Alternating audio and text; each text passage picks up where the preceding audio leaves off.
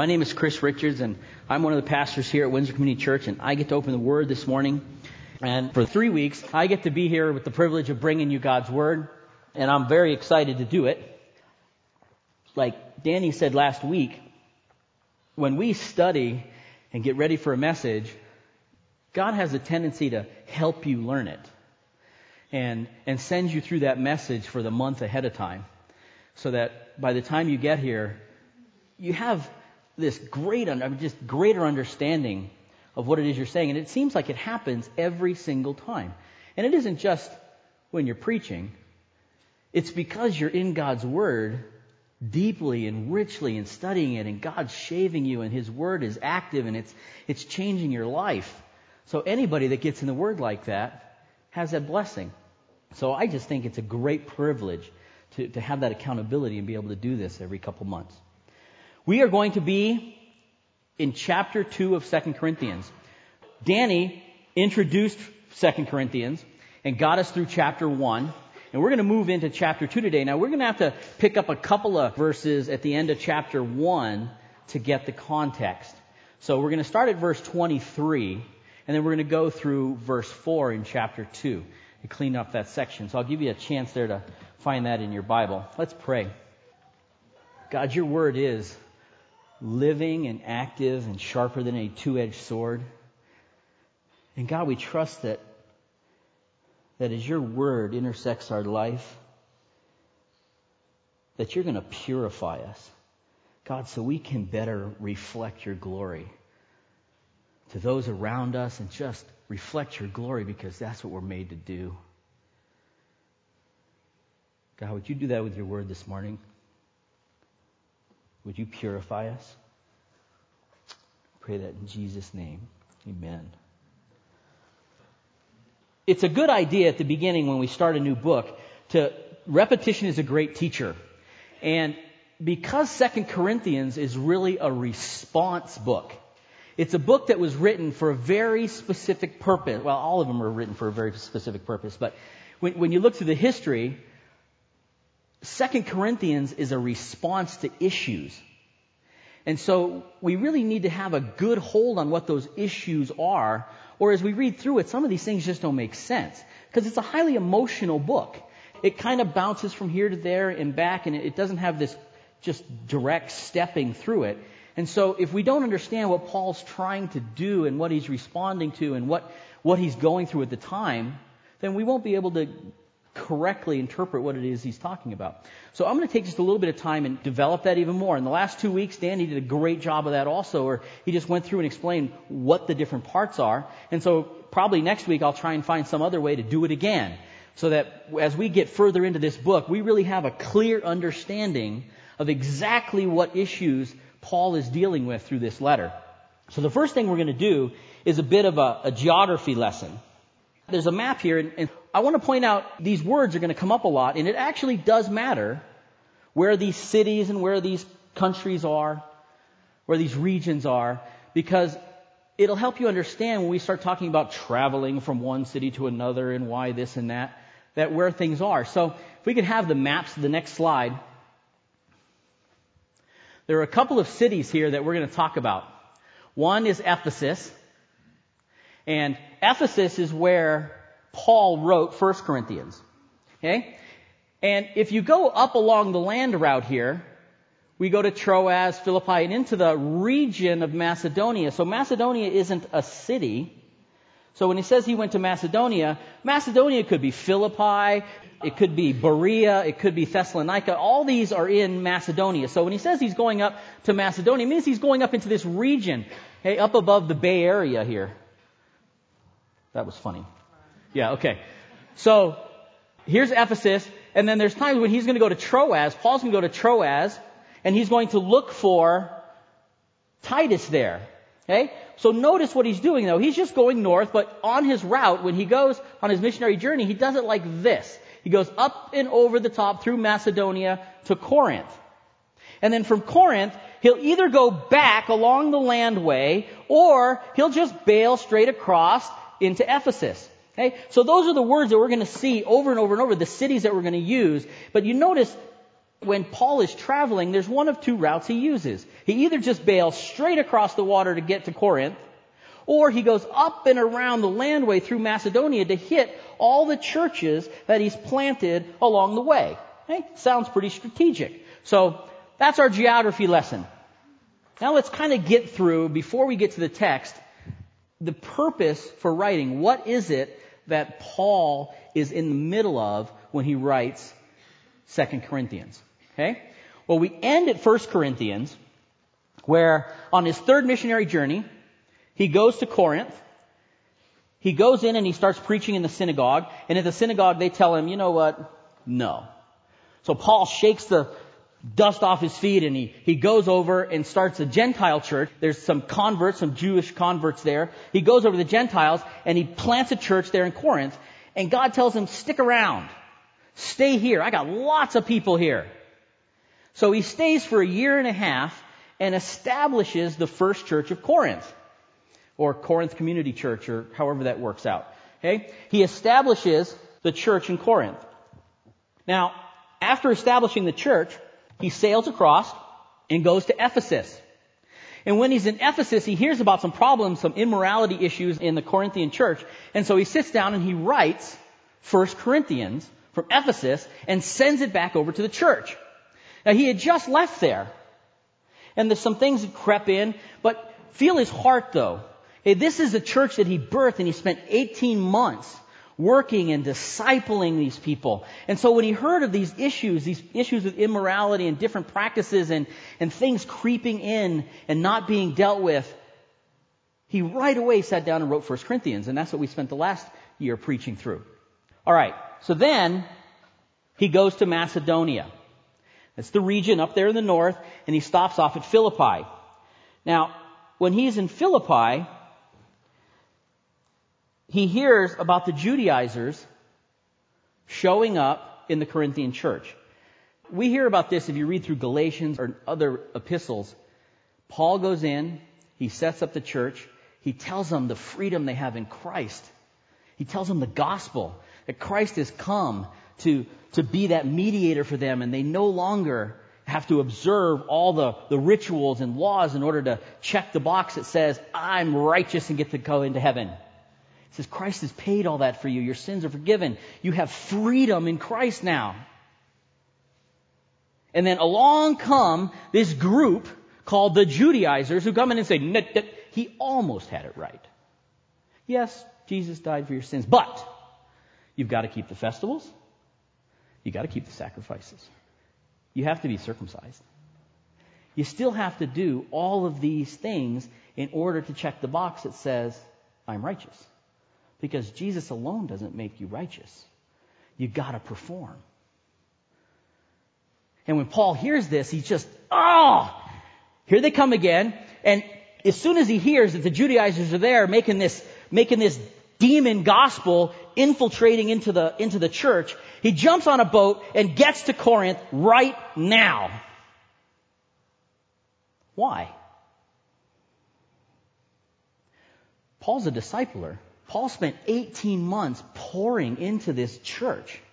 He's not just creating some upline that's going to give him support later on. He's not creating some residual income that when he needs them, he can call them on the cell phone and say, hey, you know, I need a, need a few, extra denarius or whatever it is. He's not just creating an upline. He's there to see people become worshipers of God. It's not good enough just to have a church there that's meeting together and practicing, but not glorifying God. And it's not glorifying to God to come in and check the little box that says, I'm religious outside of Christ. So he gets on a boat, he gets back to Corinth, and problems start.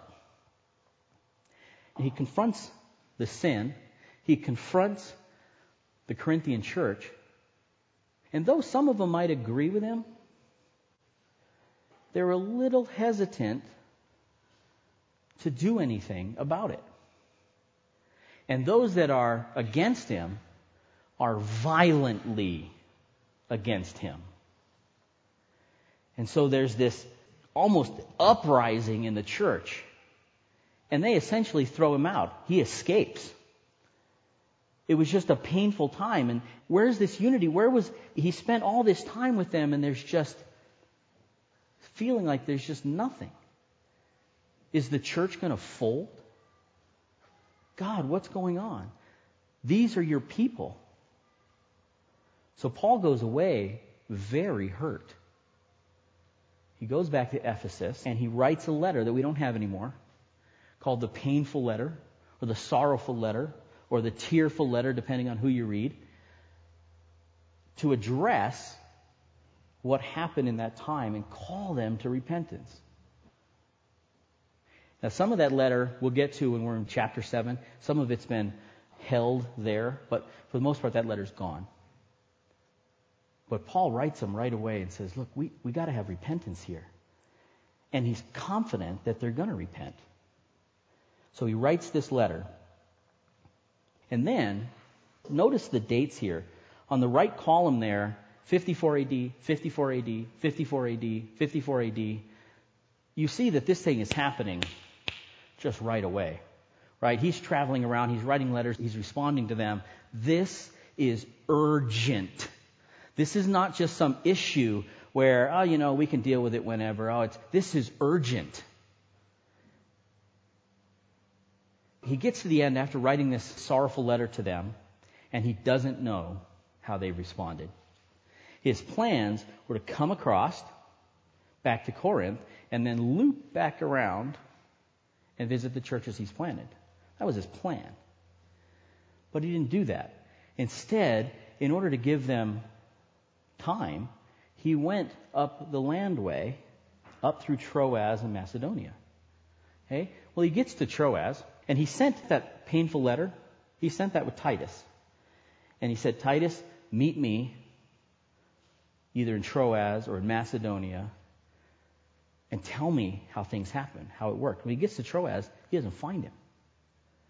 He doesn't find him. And so, but as soon as he gets to Troas, he starts evangelizing the entire city. And, and for three months, he's like, wow, God's got all these people here. And so he's establishing a church here and he's just evangelizing and he's, he's preaching wherever he is, but his, his spirit's troubled because he has no idea what's happening in the Corinthian church. Did it just close its doors?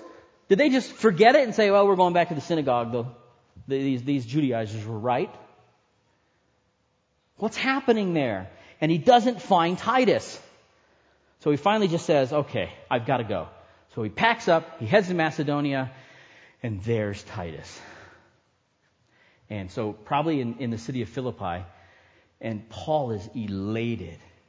He has finally found Titus, and what does Titus tell him? Titus tells him, praise God, the Corinthian church repented. They repented. They threw him out. They're back. And Paul's just, can you just imagine Paul's feelings here? He's been in torment for months just knowing what, what's going on with them. And that's what we feel as you start reading through Second Corinthians. You feel the, the pressure valve from the months of just holding in and trying to know what's going on with these people. So right after he gets the information from Titus, he sits down and he pens Second Corinthians. So all that emotion, all that stuff is just releasing as he writes this, but he knows that they've repented. He knows that the Corinthian church now, a majority of them have come back and have rejected that demon gospel of, of performance and works and we're going to make ourselves religious by doing all these things. He knows that they've rejected that. But he also knows that this church is a little bit timid. And so in all of his emotion, and he still writes to them and says, okay, but let's be careful moving forward. And he still addresses these pieces that they need to shore up to make sure when these Judaizers or when these other doctrines or when whatever cult that wants to come in and influence them starts coming in the door, they can see it. They sniff it out and put a stop to it right at the beginning. So that is how Second Corinthians came about. Okay, that's the background in 2 Corinthians. And even next week, we're going to probably try and find a way to, to slide some of this back in because repetition is a great teacher. And without this background, it is very difficult to interpret 2 Corinthians correctly. Okay? Alright, so let's go ahead and read it. So we're in 2 Corinthians. We're going to start our text today at verse 23 of chapter 1 and pick up those last couple of verses. That's where the paragraph begins. So I'm not real comfortable starting in the middle of the paragraph there if I don't have to. So verse 23, 2 Corinthians chapter 1. But I call God as my witness to my soul that to spare you I did not come again to Corinth. Not that we lorded over your faith, but are workers with you for your joy. For in your faith you are standing firm. But I determined this for my own sake. Verse 1 of chapter 2. That I would not come to you in sorrow again. For if I cause you sorrow, who then makes me glad but the one I've made sorrowful? This is the very thing I wrote you, so that when I came, I would not have sorrow from those who ought to make me rejoice, having confidence in you all that my joy would be joy of you all. For out of much affliction and anguish of heart, I wrote you with many tears not so that you would be made sorrowful, but that you might know the love which I have especially for you. Whew. Start reading that in the message or NIV or something. Alright, so we need to boil this down, and in not so simple a terms, all Paul's doing here is explaining why he didn't come. Part of the conflict that happened when he was in Corinth is that they thought he was kind of flaky. Look, he makes plans. As Danny said it last week, they were drawn at straws. Anything that they could do to make Paul look bad. And one of the things they did was, well, look, he said he was coming, and now he's not. He's just a flake. He can't even figure out what he's doing. He's an apostle, huh? And so Paul's explaining here, well, okay, I guess I need to explain why I didn't come. I didn't come so that I didn't have to bring a rod and womp on you. Or maybe that's not exactly what he said, but that's essentially what he meant. And if you read in chapter 7, he says, look, I was going to come with a rod. How I am in my letters is no different than how I am in person. And if I came and still found you in sin, I was going to pull an Elijah. I'm going to call fire out of heaven and just, alright, he didn't actually say that in chapter 7 either. But he was going to confront them and he was going to drive this sin out of the church. So he's explaining to them why he didn't come to Corinth. Now, I struggled with this possibly being the title of the message because there's so much in here about confrontation. But I hate confrontation. And so I'd rather not preach on it. In fact, I was reading a book uh, by John Maxwell and he says, you know, if you're uncomfortable even reading this word confrontation, just change the word to clarifying your position. So, so now I hate two things. I hate confrontation and I hate clarifying my position. But either way, I hate confrontation. But when you see this in here, Paul is not in any way afraid to put his neck on the line when sin is involved. The reason he's bouncing back and forth city to city and going there and being rejected and, and then turning around and just tormenting over writing this letter to these people is because if they don't repent, they're going to become irrelevant. If they go back to the old way where they're trying to check the box and say, I'm religious because I deserve it. They've lost the entire essence of the gospel. And that's urgent. And again, he's not, it's very important to note that when Paul's planting churches, just like when the Crossway Chapel plants churches, we're not trying to create some financial base to make us happy.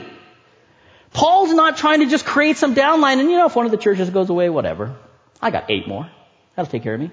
He's not creating some kind of an enterprise. He's going along and he's planting churches because churches contain worshipers of God and worshipers of God glorify God and that is Paul's purpose. And so if one of these churches fall off the map, It's a big deal. And it's worth confronting. confronting. Now, there's something in confronting. the reason I, I really considered this being the topic is two weeks ago, since I struggle with confronting, I take that to the Lord and I said, okay, Lord, but what if there's sin? What if there's something, why is it that, that I have this insecurity that keeps me from, from talking about it to other people when they could be growing? And unquestionably, the issue is love. When we're very self-focused, then we're very concerned with that rejection, with putting our head on the block, with the possibility that we're wrong. And so we don't risk that obedience. We don't risk that, that confrontation that that other person may so be needing for growth. We risk that. And so we absolutely have to love the body enough to confront them, to confront people. Now, in this confronting, really you're using your influence, right? I'm not gonna, I'm not gonna walk up to somebody in the coffee shop that I don't even know because I see them reading something and confront them because that's not a good book. Right? The word says, you know, why don't you mind your own business? Right? Live quietly. But in that, God has given each one of us a sphere of influence. He's given us families, extended families. He's given us colleagues, friends, everybody. And, and, even one, I read this story this week of, of a preacher who, who would drive by this base going back to his home every week. And, and when he'd do that, he'd pick up hitchhikers. And so, same one night he goes by, he picks up a hitchhiker, they get in the car, and he's driving along, and, and the hitchhiker goes off and tells him how happy and how drunk he is, and how uh, him and his girlfriend have done just about everything moral and immoral under the sun in the last 24 hours, and and the preacher just sits there and listens, listens and listens and listens and listens, and and the guy's finally done. And the guy asks him, "So what are you doing?" Well, the preacher's a preacher. What's he going to do? Well, let me tell you. And he goes on to tell the man the gospel. And just as soon as he said, I'm there and I'm, I'm, talking about this and he's, he's telling him the gospel that Jesus loved him and that he called him to this ministry and he said, oh, whoa, whoa, whoa. I'm a little tired. I think I'm going to sleep now. Now, under any circumstances, that's just rude. And God had put this man in this preacher's influence. He stopped the car and he said, oh, politely get out of my car. He confronted the rudeness. He didn't have to confront his lifestyle. He confronted the rudeness and say, okay, get out. That's just rude. I sat here for 20 minutes and listened to your story. And when I try to talk, you just say it's time to go to sleep. Right? He confronted it, but he confronted it in his sphere of influence. And the thing that we have to be careful of is, what is our influence? Right? When it comes to confronting people, who are the friends? Who are the people that God has put you in face time with. That when you see things, you shouldn't be turning a deaf ear. Your kids, that's a big one. Your spouse, I love my spouse. Right? There's a lot of places where my spouse is the only person who can see things that need to be confronted. So there's two sides to confrontation. There's the confronting, and then there's the receiving. Proverbs tells us if you instruct a wise man, he'll grow wiser still. Even if what you're saying is wrong. It doesn't say, if you instruct a wise man with what's correct, he'll grow wiser. It doesn't say that. It says, if you instruct a wise man, he'll grow wiser still, even if you're wrong. So the assumption there is the wise man receives this rebuke or this instruction. And so when you're confronted that way, the worst thing that you can do is to defend and just say, ah. Because what's going to happen the next time that person sees something in your life? You're right. They're not going to, they're not going to confront you. Right? You chopped off one of their arms. They're not going to confront you. Well, what happened in the Corinthian church? Paul spends 18 months with them, putting this church together, teaching them the apostle, all the, the gospel and what, what God means to them and, and moving them away from the law and giving them the new covenant. Confronting them over and over and over in their learning. But then when he comes back the next time and he confronts them, how do they respond that time?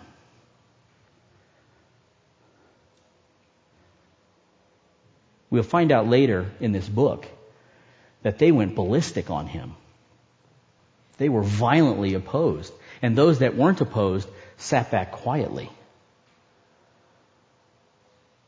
It's a good thing that Paul loved them enough to go back the next time, to write Second Corinthians, to restore that. Right? So there's two sides to the confrontation. There's one part is actually loving people enough to do it.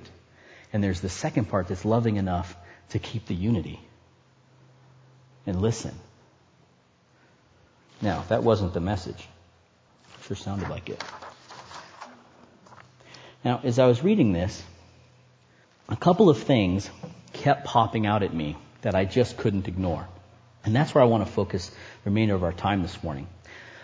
The theme of 2 Corinthians is the anatomy of an apostle. It is what a minister, what a shepherd looks like. And even in this short passage, we see what the heart of a shepherd looks like. The sensitivity of Paul, the emotion that he had, the care, the patience, love. I mean, even in this piece where as he responds to the, the, the Corinthian church, what his heart was doing for them.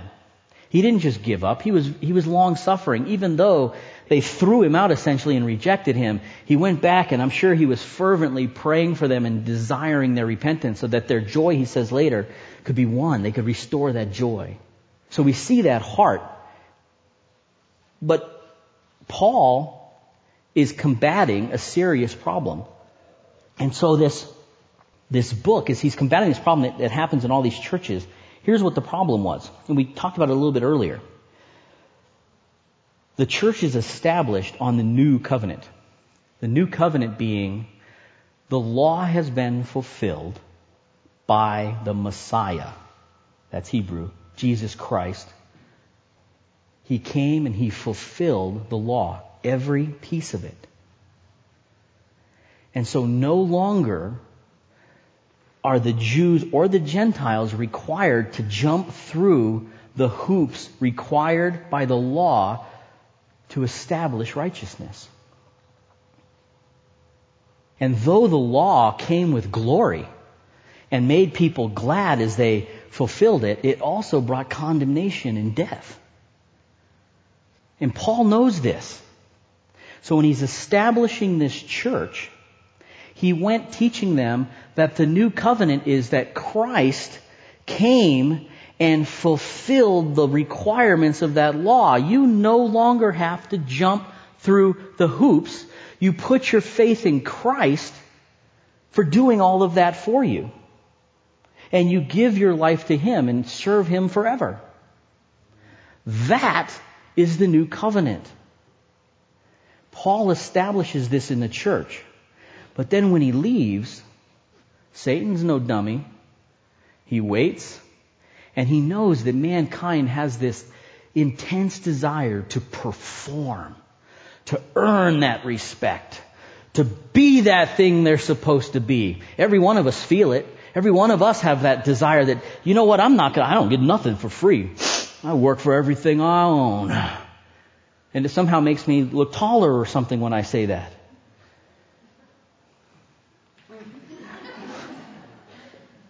We all have that desire. And so when Paul comes and says, that's not it. Your righteousness is found in what Christ did alone. You learn to trust Him. The word says, if you obey me, you love me. You want to learn to trust God, obey me. Obey Christ's teaching. That's how he established the church. Okay, I just already said that. And in come these Judaizers.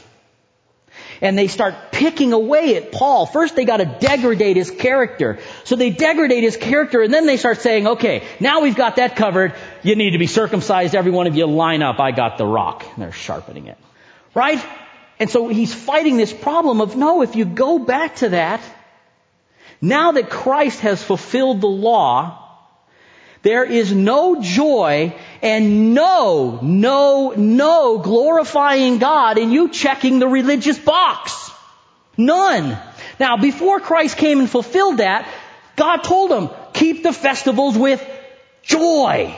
Serve me with joy because you're making all of these sacrifices and all these things out of duty. I don't want them. I want you to serve me with joy because that's what glorifies me. That's what sets you apart from all the other heathen in the world.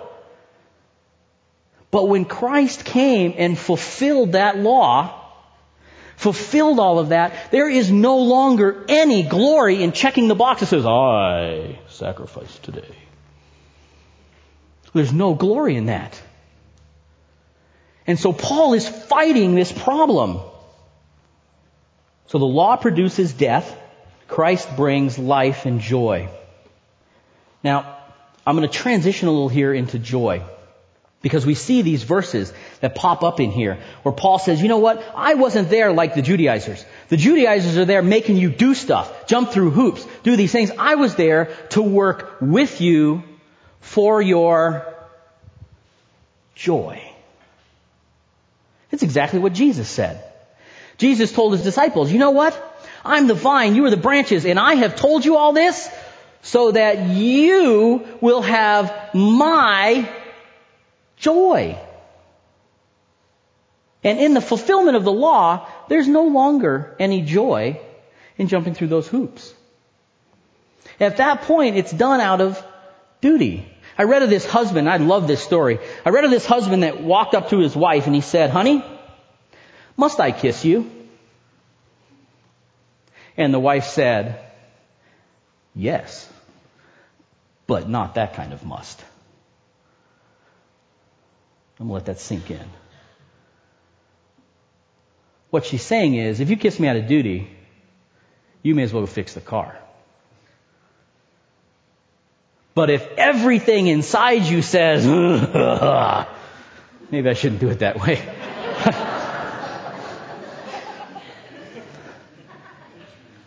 if, if everything inside that husband says, I want to be affectionate, I love you, I cherish you, that kind of love glorifies the wife.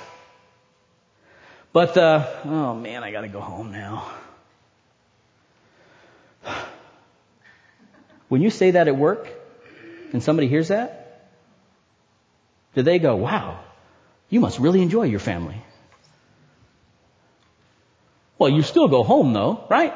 You go home, you're a dutiful father, dutiful husband, you do fix the car, uh, bring home a paycheck, but you just don't like being there. It's obvious. Everyone who hears that knows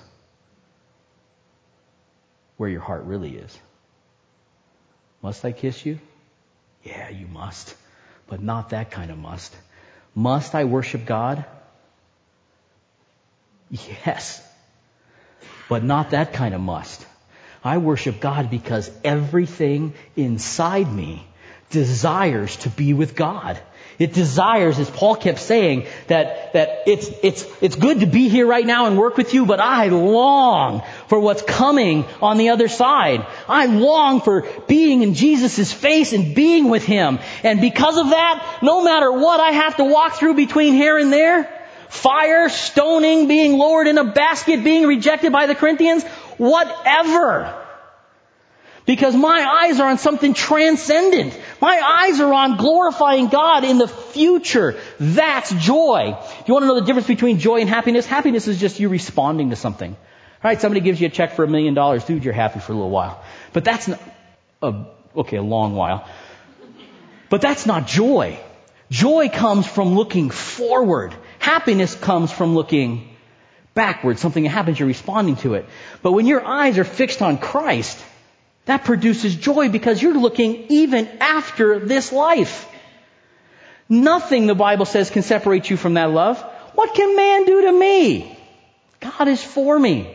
And that's where I'm marching. That's the problem that Paul is, is addressing here with the Corinthians. If you go back to this, this way, that's not glorifying God at all. You're simply getting up in the morning going, I don't know if I had to go to church or not. I, oh wait, the Broncos are on at 10. Right, good. If that's the attitude of worship, God doesn't want it. When you get up in the morning and you say, oh, and this is Tuesday morning, not Sunday, you get up on Tuesday and you say, boy, I had a dry day. I cannot wait to get into the Word today and find God. And you, you get there and you say, God, I'm dry. Will you find me? Will you just put life in my bones, restore the joy of my salvation? That's worship that God wants. Not going and checking the boxes of religion. Now, when we do that, we, we find ourselves doing this unintentionally. Because nearly everything that we do in our day doesn't produce the trust required to exude that kind of joy. Half of us are in jobs we just don't want to be in. We're not wired for that. We go and we're just unhappy and we're just, oh. But yet we work and work and work at it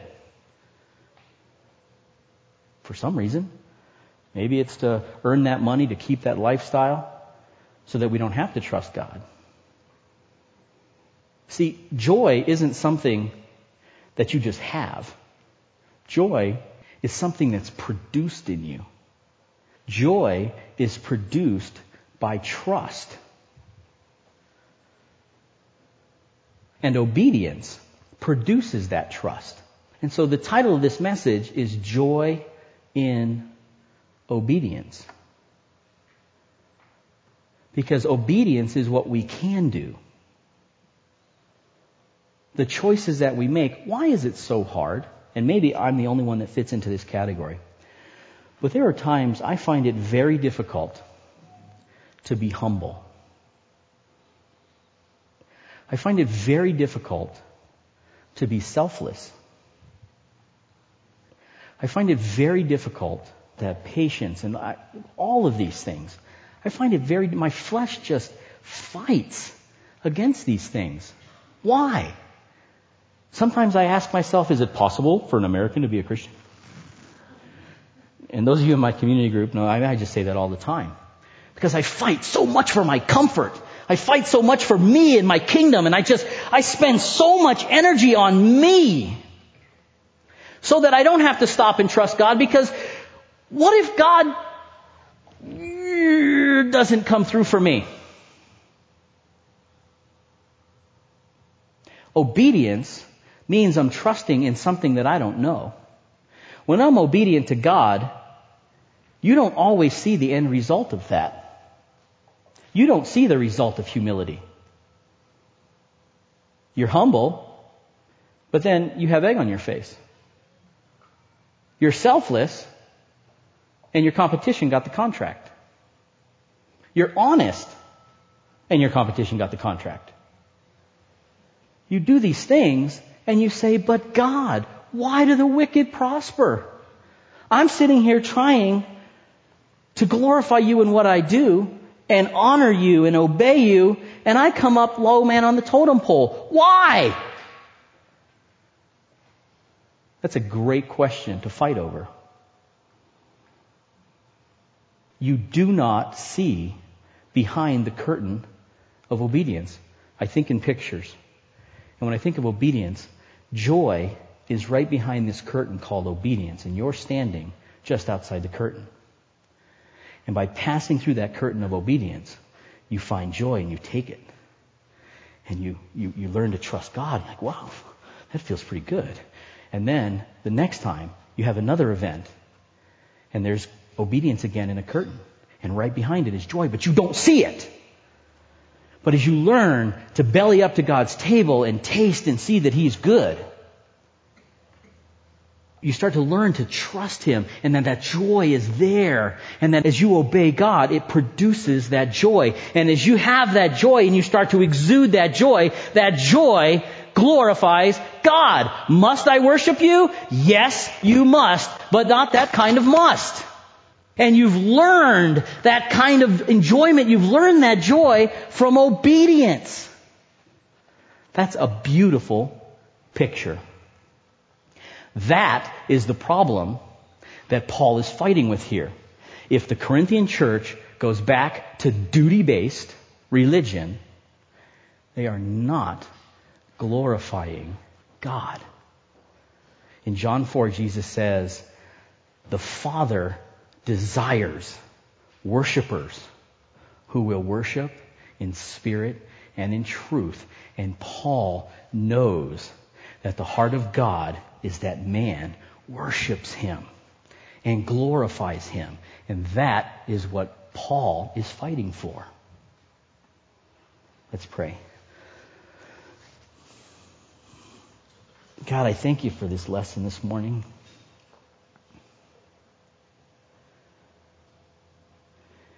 God, would you teach us what obedience is and show us that joy?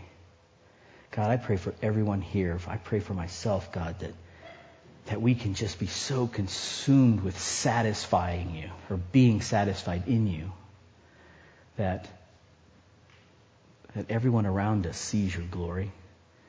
And God, through that obedience, that you would purify us, that you would, you would clean off that reflector, God, so we can better reflect your glory to everyone. God, thank you. In Jesus' name, amen.